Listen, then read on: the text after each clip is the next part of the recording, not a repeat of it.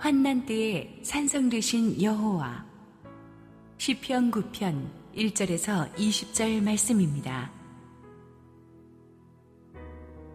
내가 전심으로 여호와께 감사하며 주의 모든 기이한 일들을 전하리이다. 내가 주를 기뻐하고 즐거워하며 지존하신 주의 이름을 찬송하리니 내 원수들이 물러갈 때에 주 앞에서 넘어져 망함이니이다. 주께서 나의 의와 송사를 변호하셨으며 보좌에 앉으사 의롭게 심판하셨나이다. 이방 나라들을 책망하시고 아기를 멸하시며 그들의 이름을 영원히 지우셨나이다. 원수가 끊어서 영원히 멸망하였사오니 주께서 무너뜨린 성읍들을 기억할 수 없나이다. 여호와께서 영원히 앉으심이여 심판을 위하여 보좌를 준비하셨도다. 공의로 세계를 심판하심이여 정직으로 만민에게 판결을 내리시리로다. 여호와는 압제를 당하는 자의 요새이시여 환난 때의 요새이시로다.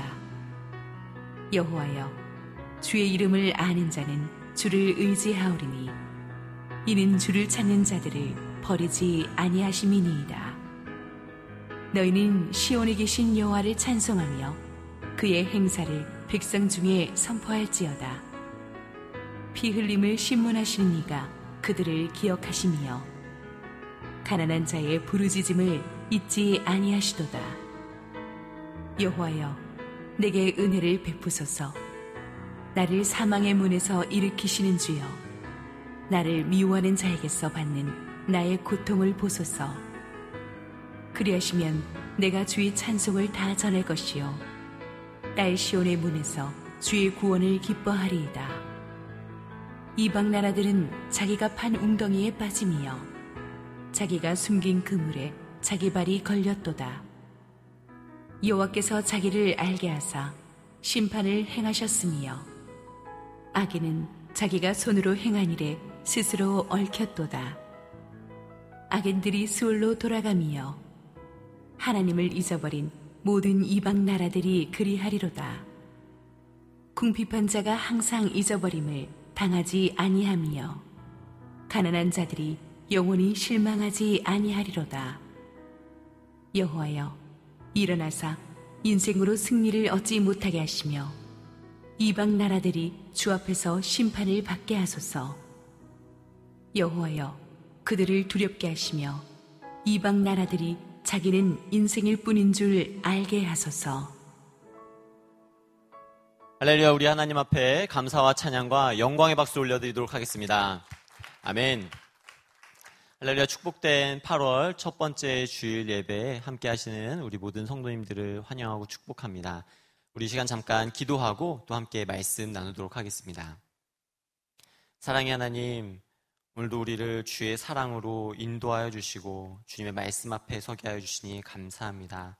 주님 우리가 믿음의 반석 위에 서는 시간 되기를 원합니다. 주의 말씀으로 인하여서 다시 한번 믿음에 굳건하게 세워지는 시간 되기를 원하오니 성령 하나님 함께하여 주시고 역사하여 주옵소서 말씀을 전하는 자의 부족함은 주께서 가리워 주시고 오직 하나님의 말씀만이 우리의 가슴에 새겨지는 시간 될 수 있도록 역사하여 주옵소서 그렇게 행하실 주님을 기대하오며 살아계신 예수님의 이름으로 기도합니다. 아멘.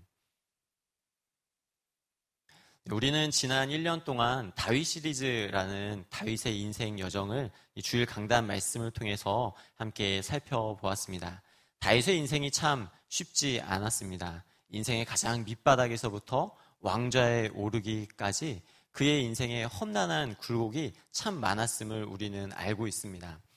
목동이었던 다윗이 왕으로 기름 부음을 받았고 한낱 소년인 줄 알았던 어린 다윗이 블레셋의 용장인 골리앗을 쓰러트림으로써 세상에 화려하게 데뷔를 하는 모습을 보여주었습니다.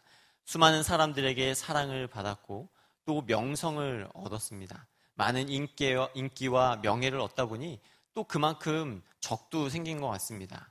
뜻하지 않은 오해도 생겼고 미움도 받았으며 그로 인하여서 인생의 참 위험한 순간들을 많이 지나야 했던 것 그것이 바로 다윗의 인생이었음을 우리는 기억해 볼 수 있습니다. 이렇듯 다윗의 인생 스토리를 따라가 보면 우리는 다윗이 어떻게 그 수많은 위기를 넘겼을까 함께 묵상해 보게 되는데요. 그때마다 시편이 우리에게 주는 유익이 있는 것 같습니다. 시편의 말씀을 묵상하면 아 다윗은 이때 이렇게 기도했구나. 다윗은 이때 이런 생각들을 가졌구나. 이것을 통하여서 우리도 다윗과 같이 하면 어떻게 하면 하나님을 기쁘시게 하는 믿음을 가질 수 있을까? 이런 것들을 우리로 생각할 수 있게 하는 것입니다. 때때로 우리가 다윗을 생각할 때면 너무 대단한 믿음의 영웅인지라 나와 좀 거리가 먼 것 아닌가? 나는 그렇게는 할 수 없는데 라고 생각할지도 모릅니다. 그러나 다윗 역시도 한 인간이었습니다. 두려울 때는 정말 큰 두려움과 공포 가운데 휩싸일 수밖에 없는 인간이었고요. 또 수많은 생각 속에 잠기면서 내가 어떤 생각을 하는 것이 어떤 결정과 판단을 하는 것이 옳은 것인가 많은 고민을 한 사람이 바로 인간 다윗이었다라고 하는 것입니다. 그러나 그때마다 정말 그 고민과 그 기도의 씨름을 붙들고 하나님께 나아감으로 말미암아 하나님께서 길을 내시고 하나님께서 하나님의 기뻐하시는 일들을 이루게 하시는 것들 그것을 보는 것이 다윗의 인생이었습니다. 다윗의 인생에 있어서 이처럼 고민해서 자신의 모든 어, 고민이 끝나지 아니하고 그 고민을 바꾸어 기도와 찬양의 자리로 나아갔다라고 하는 것 이것이 우리가 다윗을 통해 또 시편을 통해서 우리의 삶 가운데 도전해야 될 그러한 믿음의 모습이 아닌가 생각하게 됩니다. 결국 다윗에게 쌓여진 그 기도와 찬양의 시간들로 말미암아 다윗은 하나님의 임재가 있는 삶을 살았고 자기 입술의 고백이 찬양의 고백이 간증이 되는 삶을 살았기 때문입니다. 오늘 우리도 각자의 현실에 처해진 고민이 있고 갈등이 있는 줄로 압니다. 그렇다면 오늘 이 시간이 말씀을 통하여서 우리도 어떻게 하면 다윗처럼 기도할 수 있을까? 우리도 어떻게 하면 다윗처럼 찬양하고 감사하며 나아갈 수 있을까? 그리하여서 우리의 삶 가운데도 역사하신 하나님, 그래야 우리의 삶 가운데서도 일하시는 그 하나님을 경험해 볼 수 있는 그런 은혜가 있기를 주의 이름으로 간절히 소망합니다. 우리 13절과 14절의 말씀을 읽도록 하겠습니다. 여호와여 내게 은혜를 베푸소서 나를 사망의 문에서 일으키시는 주여 나를 미워하는 자에게서 받는 나의 고통을 보소서 그리하시면 내가 주의 찬송을 다 전할 것이요 딸 시온의 문에서 주의 구원을 기뻐하리이다. 오늘 이 시편 어, 시편 9편의 말씀이 정확하게 언제 어떤 위기에서 쓰여졌는지 우리는 잘 알 수 없습니다. 그러나 13절의 말씀을 보니까요. 어떤 단어가 나와 있냐면요. 사망의 문이라는 단어가 나와 있습니다. 즉 지금 다윗이 어떤 처지에 놓여져 있냐 하면 사망의 문 앞에 서 있었다라고 하는 것입니다. 정말 자기를 위협해오는 그 위협이 얼마나 죽을 것 같고 공포스럽고 두려웠냐면 내가 주님 사망의 문 앞에 놓여 있습니다라고 자기의 목숨이 경각에 놓여 있습니다라고 고백하고 있다라고 하는 것입니다. 사실 다윗에게는 이런 상황들이 참 많이 있었습니다. 날선 칼과 창이 자신의 코앞을 스쳐가는 일이 한두 번이 아니었을 것입니다. 자기를 죽이고자 음모하고 그 갖은 어, 계략을 꾸민 사람들로 말미암아 깊은 수렁과 절망 가운데 빠진 적이 한두 번이 아니었던 다윗이었습니다. 이처럼 생사를 오가는 죽음이라고 하는 위협이 우리 가운데 찾아오면요. 우리의 마음은 다급해질 수밖에 없습니다. 어떡하지? 잔뜩 겁을 먹고 위축되고 긴장하기 마련입니다. 자, 그래서 얼마나 그러면 다윗이 위험한 상황이었는가 하고 말씀을 보았는데요. 조금 놀라운 말씀이 있었습니다. 무엇 때문이냐면 13절의 말씀을 보면 다윗을 이처럼 사망의 문으로 이끌고 간 것이 미움이라고 하는 것입니다. 미움. 미움 때문에 다윗은 죽을 것 같았습니다. 천하의 다윗이 수많은 목숨을 건 전쟁에서 그 목숨이 정말 하루아침에도 어, 수십 번씩 정말 목숨이 왔다 갔다 하는 그런 전쟁을 치르고도 승리했던 그 다윗이요. 그 전쟁의 위협이 아니라 미움이라고 하는 감정 때문에 주님 내가 지금 너무 힘듭니다. 주님 내가 정말 너무 고통스럽습니다. 라고 말하고 있는 것입니다. 자, 우리는 이런 모습을 보면서 어, 이런 생각을 할 수 있습니다. 누굴까? 과연 다윗을 이처럼 힘들게 한 사람이 누굴까에 대해서 생각하기 마련입니다. 왜냐하면요. 미움이라고 하는 고통이 인간관계를 통해서 오기 때문입니다. 가만히 있는 자동차나 멀쩡히 서 있는 나무가 날 미워해라고 사람들은 생각하지 않습니다. 우리는 관계를 통해서 이 미움이라고 하는 감정을 경험하게 되는 것이죠. 미움이라고 하는 감정 때문에 우리는 식욕도 없고 또 잠도 오지 않고 집중도 되지 않습니다. 소화도 되지 않습니다. 여러 가지 이 감정들이 우리를 힘들게 하는데 그래서 이런 말이 있습니다. 삶에서 모든 고민은 인간 관계에서 온다라고 하는 말입니다. 다윗도 그랬습니다. 자신을 시기하고 미워하는 누군가로 인해 호시탐탐 자기를 짓밟고 누르려고 하는 그 누군가로 인하여서 극도의 고통과 스트레스, 심지어는 죽음의 위협까지도 느끼게 된 것입니다. 다윗의 인생이 이처럼 자신을 미워하는 검은 구름이 몰려왔는데 이 검은 구름이 어찌나 무서웠는지 죽음의 공포에 이르게 한 것이죠.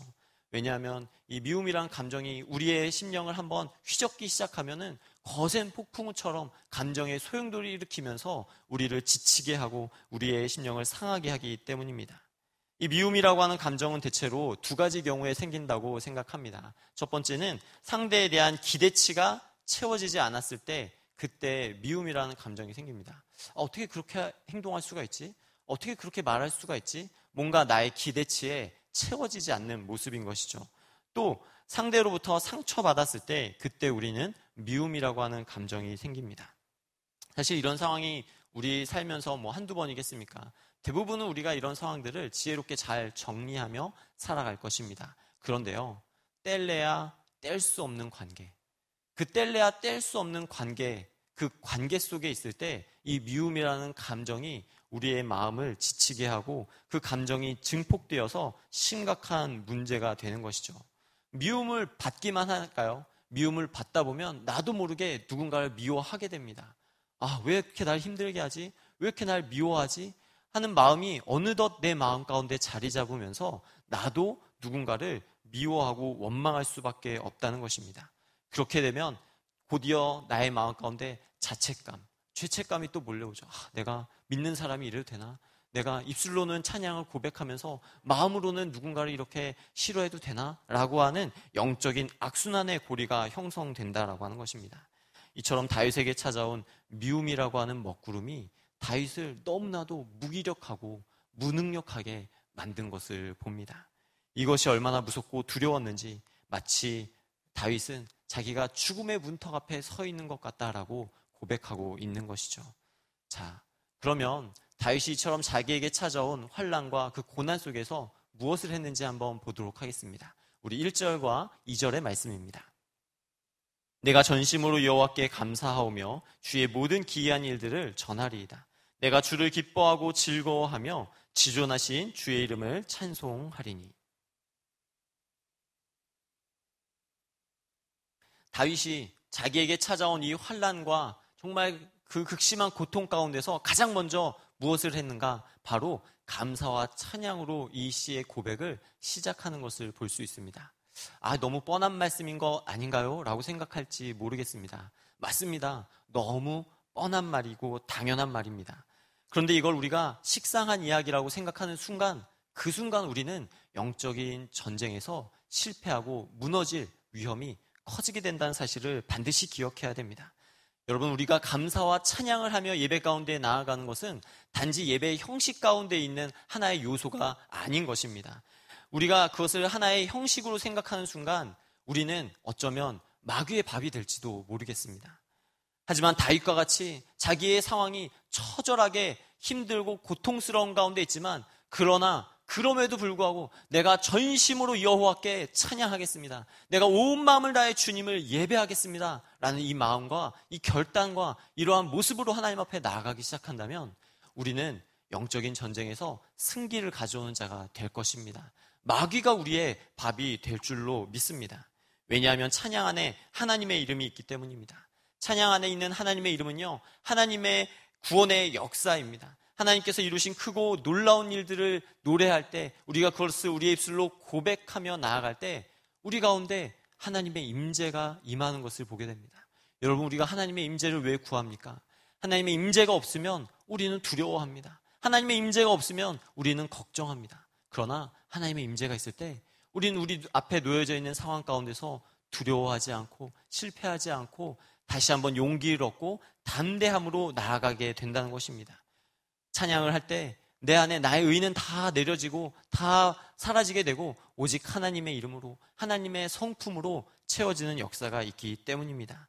우리에게 하나님의 성품이 채워지면 마귀의 관계, 혈과 육으로 싸우려 하였던 것들은 다 떠나가게 될 것이고 주 안에서 그의 능력으로 강건하여지는 영적인 강골들이 될 줄로 믿습니다. 또 우리는 감사해야 합니다. 감사는 천국에서 오는 것이죠. 흔들리지 않는 그 영원한 나라에서 흘러나오는 영적인 생수가 바로 감사입니다. 우리가 감사하지 않기 때문에 우리의 상황이 바뀌지 않는 것입니다. 우리가 감사하지 않기 때문에 우리가 내 마음대로 되지 않는다라고 생각하는 것일지도 모릅니다. 상황이 바뀌지 않는 것은 우리의 감사가 사라진 것이기 때문이죠. 그러므로 우리가 항상 감사하는 것이 영적인 전쟁에서 승리하는 비결이 되는 것입니다. 그때, 그때 중요한 게 있습니다. 그때 나를 위협하는, 우리가 이렇게 하나님을 찬양하고 감사할 때, 그때 나를 위협하는 원수가 누구인지가 중요해지지 않습니다. 나를 위협하는, 나를 미워하는 적이 누구인지가 중요하지 않습니다. 그래서 오늘 10편 9편의 말씀을 잘 보면은요. 다윗을 미워하는 사람이 누군지 다윗은 기록조차 하지 않아요. 왠지 아십니까? 나를 미워하는 사람이 누구인지가 중요하지 않기 때문이고 내가 누구와 함께 있는지가 더 중요하기 때문입니다. 나를 괴롭히고 나를 미워하는 사람이 중요한 게 아니라 내가 누구와 함께 있느냐 그것이 우리가 영적인 전쟁에서 승리하는 가장 중요한 비결이다라고 하는 것입니다. 그 위협과 살기가 예수 그리스도 이름 앞에서 하나님의 그 이름 앞에서 사라지게 되는 것을 보게 되기 때문입니다. 그러므로 죽을 것 같이 힘든 삶의 무게를 견뎌야 하는 분이 계십니까? 그렇다면 이 시간 한번 찬양해 보시기 바랍니다. 내가 미움을 받고 있고 그 미워하는 감정의 소용돌이 때문에 다윗처럼 사망의 문에 서 있습니다라고 고백하는 분이 계십니까? 그렇다면 감사해 보시기 바랍니다. 내가 마치 불행에 빠진 것 같고 내 힘으로는 도저히 다시 일어설 수 있는 힘이 없는 자가 계시다면 찬양하고 감사하며 일어서시기 바랍니다. 이 모든 것들이 내가 하나님과 함께 있을 때, 내가 주님과 함께 있을 때 내 앞에서 그 모든 원수와 적들이 사라지게 되는 것을 보게 될 줄로 믿습니다. 우리 3절에서 6절의 말씀을 읽도록 하겠습니다. 내 원수들이 물러갈 때 주 앞에서 넘어져 망하니이다. 주께서 나의 의와 송사를 변호하셨으며 보좌에 앉으사 의롭게 심판하셨나이다. 이방 나라들을 책망하시고 악인을 멸하시며 그들의 이름을 영원히 지우셨나이다. 원수가 끊어져 영원히 멸망하였사오니 주께서 무너뜨린 성읍들을 기억할 수 없나이다. 할렐루야. 우리가 여호와 이름을 높이며 찬양하는 이유가 무엇입니까? 우리가 주님의 이름을 높이며 찬양하며 감사하며 나아갈 때 하나님께서 하나님의 일을 이루신다라고 하는 것입니다. 믿음이 없는 사람들은 내가 이처럼 힘들고 억울하고 답답한데 찬양과 감사가 무슨 소용이냐고 말할지 모르겠습니다. 그런데 그렇게 우리의 자신을 비관만 하고 있다고 한들 아무 변화도 나타나지 않습니다. 그러나 반대로 우리가 이 모든 상황 가운데서 찬양하고 감사할 때요. 어떤 일이 일어나기 시작합니까? 주께서 내 앞에 놓여진 모든 원수들로 하여금 사라지게 하여 주시고 영원히 잊혀지게 하신다라고 하는 놀라운 사실입니다. 앞서 제가 설교 앞서 이런 말씀을 드렸습니다. 이, 어, 인간의 모든 고민은 인간관계에서 온다라고 말했죠. 나를 힘들게 하고 나를 지치게 하는 이 관계로 인하여서 한 번쯤은 다 아파 보셨을 것입니다. 내 힘으로는 어떻게 해서든 그 관계를 좋게 해보려고 했지만 회복하려고 했지만 도저히 안 되어서 한숨 쉬고 정말 고민하고 잠 못 이루었던 순간들이 참 많은 줄로 압니다. 도대체 안 됩니다. 왜 이렇게 안 되는지 모르겠습니다. 하나님, 왜 이렇게 답답합니까? 왜 아무것도 변하는 게 없습니까? 라고 우리가 탄식할 때가 있었습니다. 너무 심하게 엉켜버린 이 실타래는 영원히 풀 수 없을 것 같아 우리를 괴롭게만 했던 것입니다. 그런데요, 환란 날에 주의 이름을 부르라. 주를 찬양하고 주께 감사하라고 했던 주의 그 말씀대로 우리가 찬양하고 감사하면 어떤 일이 일어나냐면요. 하나님께서 하나님의 이름을 부르짖은 자에게 하나님의 영화로움을, 하나님의 영광을 선사해 주신다라고 하는 것입니다. 우리가 주의 약속을 믿고 감사하며 찬양할 때 놀라운 하나님의 일이 일어납니다. 나를 핍박하고 나를 미워하고 나를 어렵게 하였던 그 원수들이 주 앞에서 넘어지게 되는 것을 보게 하신다는 것입니다. 그들의 이름을 영원히 지울 뿐만 아니라 그 성읍들을 기억조차 할 수 없게 만드신다라고 우리에게 성경을 통해 고백하고 있는 이 다윗의 모습, 다윗의 믿음을 보게 됩니다. 그동안 내 힘으로는 도저히 끊을래야 끊을 수 없었는데 하나님이 하시니까 순식간에 정리가 되는 것이죠. 내 힘으로는 도저히 그 관계가 회복되지 않아서 내 마음이 너무 클클하고 답답하였는데 잠 못 이루는 밤을 보낸 날이 하루 이틀이 아니었는데 내 마음속에 내 머릿속을 지배하는 그 나를 힘들게 했던 말들이 둥둥둥 떠다니면서 그것으로 인하여서 내가 참 괴로워했는데 내가 찬양하고 감사하는 것에 집중하고 있는 사이에 그 모든 것들이 다 잊혀져 버린 거예요. 언제 그랬냐는 듯이.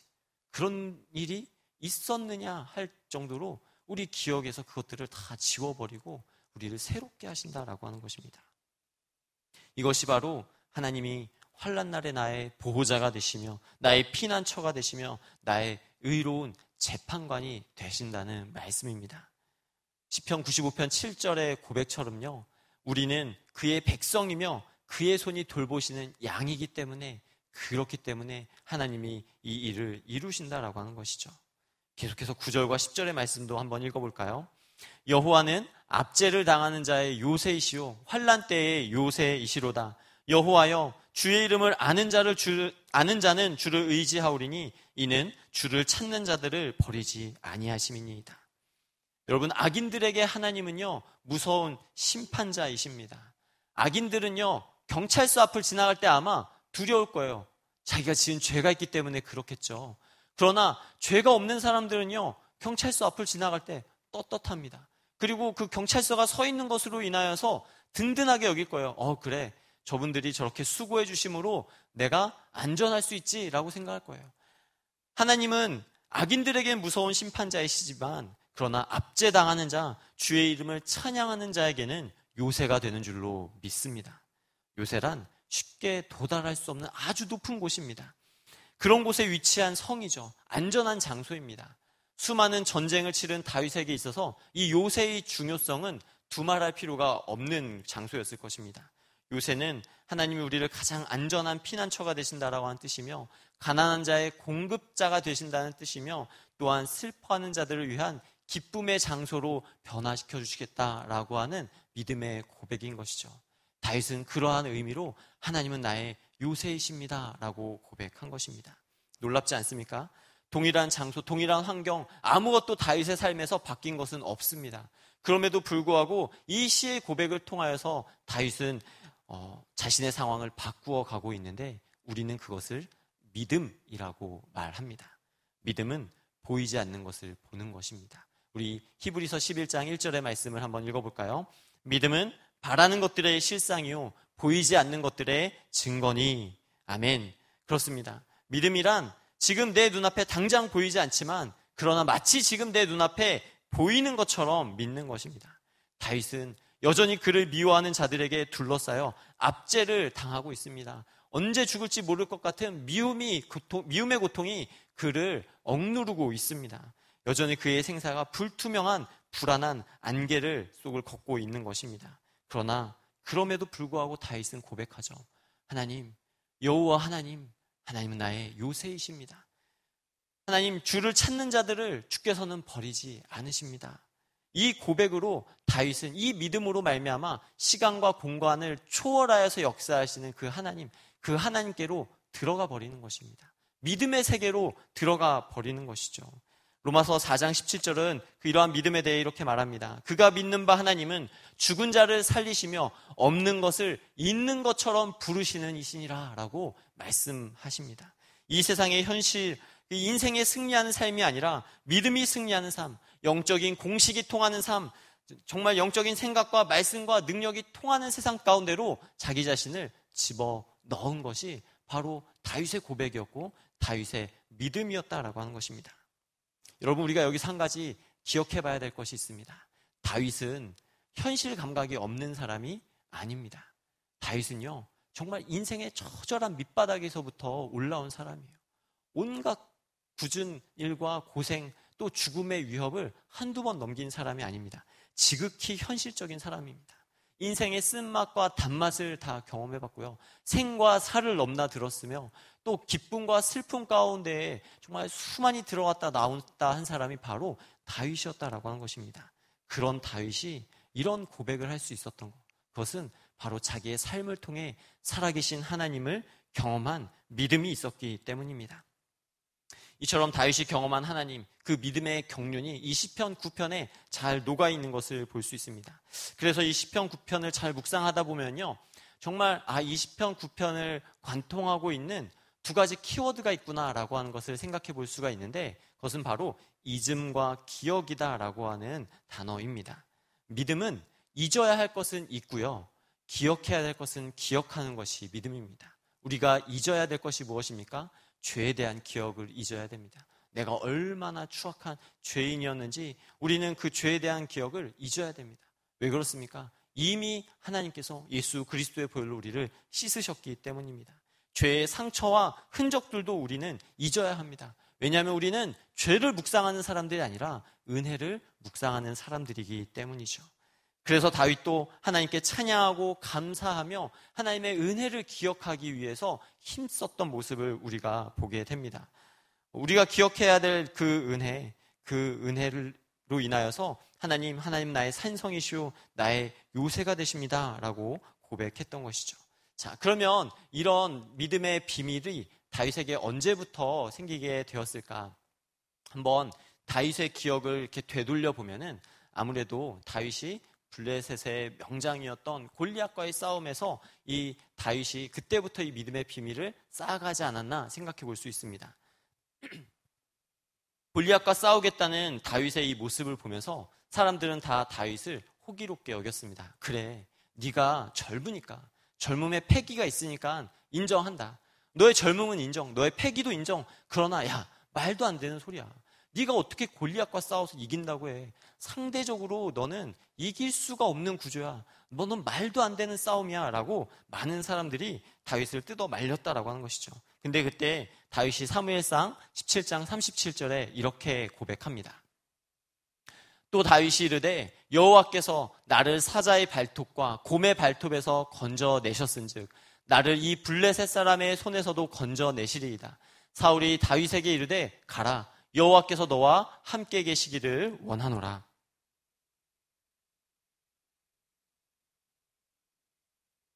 어, 다윗을 무시하는 사람들은요, 어, 다윗의 이런 고백에도 불구하고, 아니, 곰이나 사자하고 골리앗하고 같아?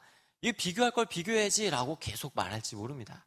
그런데 이 고백을 잘 보면요, 잘 생각해 보세요. 다윗이 언제 곰과 사자와 이 어, 골리앗을 비교하자고 했나요? 그게 아니에요. 다윗의 관점은요, 곰과 사자의 그 험한 발톱에서도 나를 건지신 하나님, 나를 지켜주신 하나님, 나를 구원하신 하나님, 그 구원의 하나님에 대한 기억으로 돌아갔다라고 하는 것입니다. 나를 그때도 건져주신 하나님, 나를 그때도 살려주신 하나님, 그 기억 속에 들어갔다 다시 돌아와 보니까 지금도 하나님이 나를 살려주시겠네. 지금도 나를 건져주시겠네. 그보다도 더한 위험에서도 나를 지켜주셨으니까 내가 아무 걱정할 필요가 없겠네. 라고 이렇게 생각했다라고 하는 것입니다. 절체, 절명의 그 위기 가운데서 다윗이 기억한 것은 내가 얼마나 화려한 삶을 살았는지 알아? 내가 얼마나 대단한 삶을 살았는지 알아? 이것이 아니라 나를 구원하신 하나님, 나를 건지신 하나님, 오직 그 하나님 한 분만을 기억했다라고 하는 것입니다. 사랑하는 성도 여러분, 우리가 하나님을 기억하는 순간 하나님도 우리를 기억하십니다. 우리가 하나님을 기억하는 그 순간 우리가 하나님을 기억해 준 것이 하나님도 너무 고맙고 하나님의 기억에 우리가 남게 된다라고 하는 것입니다.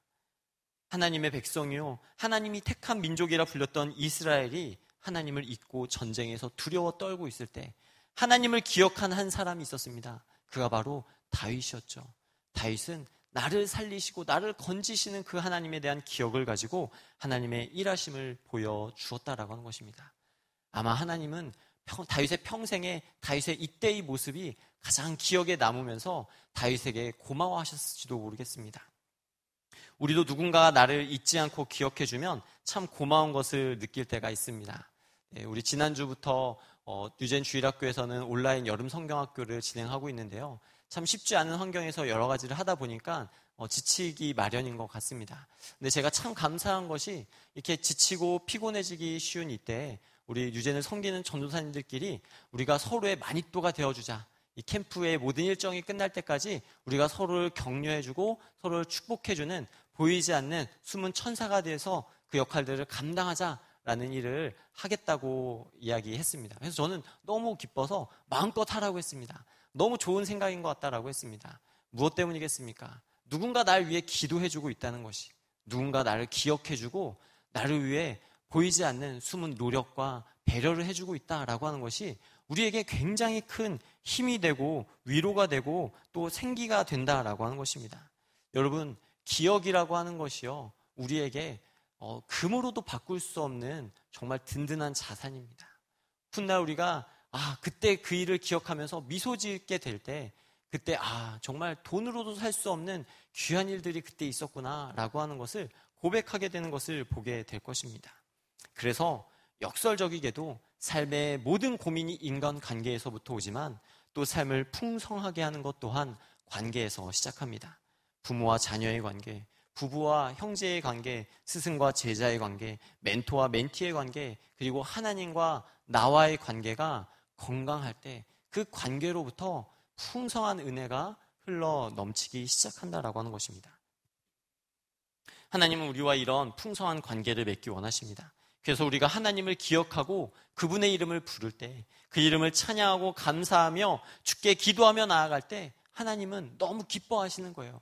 그래, 나를 기억하는구나. 그래, 나를 의지하는구나. 하고 하나님도 기뻐하신다라고 하는 사실입니다. 다윗은 일찍이 이런 믿음의 비밀을 깨달았습니다. 그래서 20편을 지을 때도요, 어떻게 하면 하나님을 내가 더 잘 기억할 수 있을까 고민을 했는데, 오늘 10편 9편의 표제어를 보면 문라벳에 맞춘 노래라고 되어 있죠. 이 말은요, 알파벳이다라고 하는 것입니다. 히브리어 알파벳 순서대로 이 시가 시작되는데요. 이런 시의 형식을 만든 이유는 기억과 낭송을 위한 것입니다. 시를 잘 기억하고서 그 기억을 가지고 하나님 앞에 나아가 기도하기 위해서 이런 시를 지었다라고 하는 것이죠. 우리도 우리 기억의 저장고에 살아계신 하나님, 하나님에 대한 말씀과 경험들이 쌓여 있다면 다윗과 같이 우리 인생에 위기가 찾아오는 순간에 우리 인생의 죽음의 위협이 우리를 휩싸는 그 순간에도 우리는 담대하게 하나님 앞에 나아가는 믿음의 담력을 얻게 될 줄로 믿습니다. 우리 19절에서 20절을 읽도록 하겠습니다. 여호와여 일어나사 인생으로 승리를 얻지 못하게 하시며 이방 나라들이 주 앞에서 심판을 받게 하소서. 여호와여 그들을 두렵게 하시며 이방 나라들이 자기는 인생일 뿐인 줄 알게 하소서.